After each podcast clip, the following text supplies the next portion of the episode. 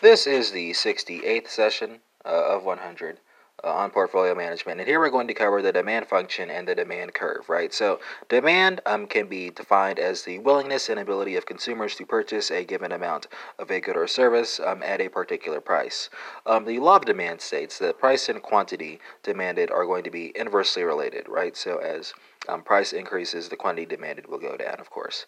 Uh, four additional notes here. First, um, the demand function captures the effect of uh, the product's price on demand uh, for a good holding all factors uh, that influence um, demand constant. And here, when I'm talking about product price, I'm going to signify that mathematically um, with a uppercase P.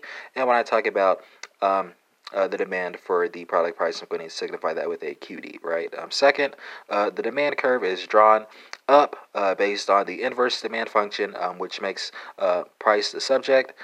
third, the slope of the demand curve um, is not the coefficient uh, of the product price uh, in the demand function. Instead, it equals the coefficient um, on the quantity demanded um, in the inverse demand function. And finally, the slope of the demand curve is also the reciprocal of the coefficient um, on the product price um, in the demand function, right?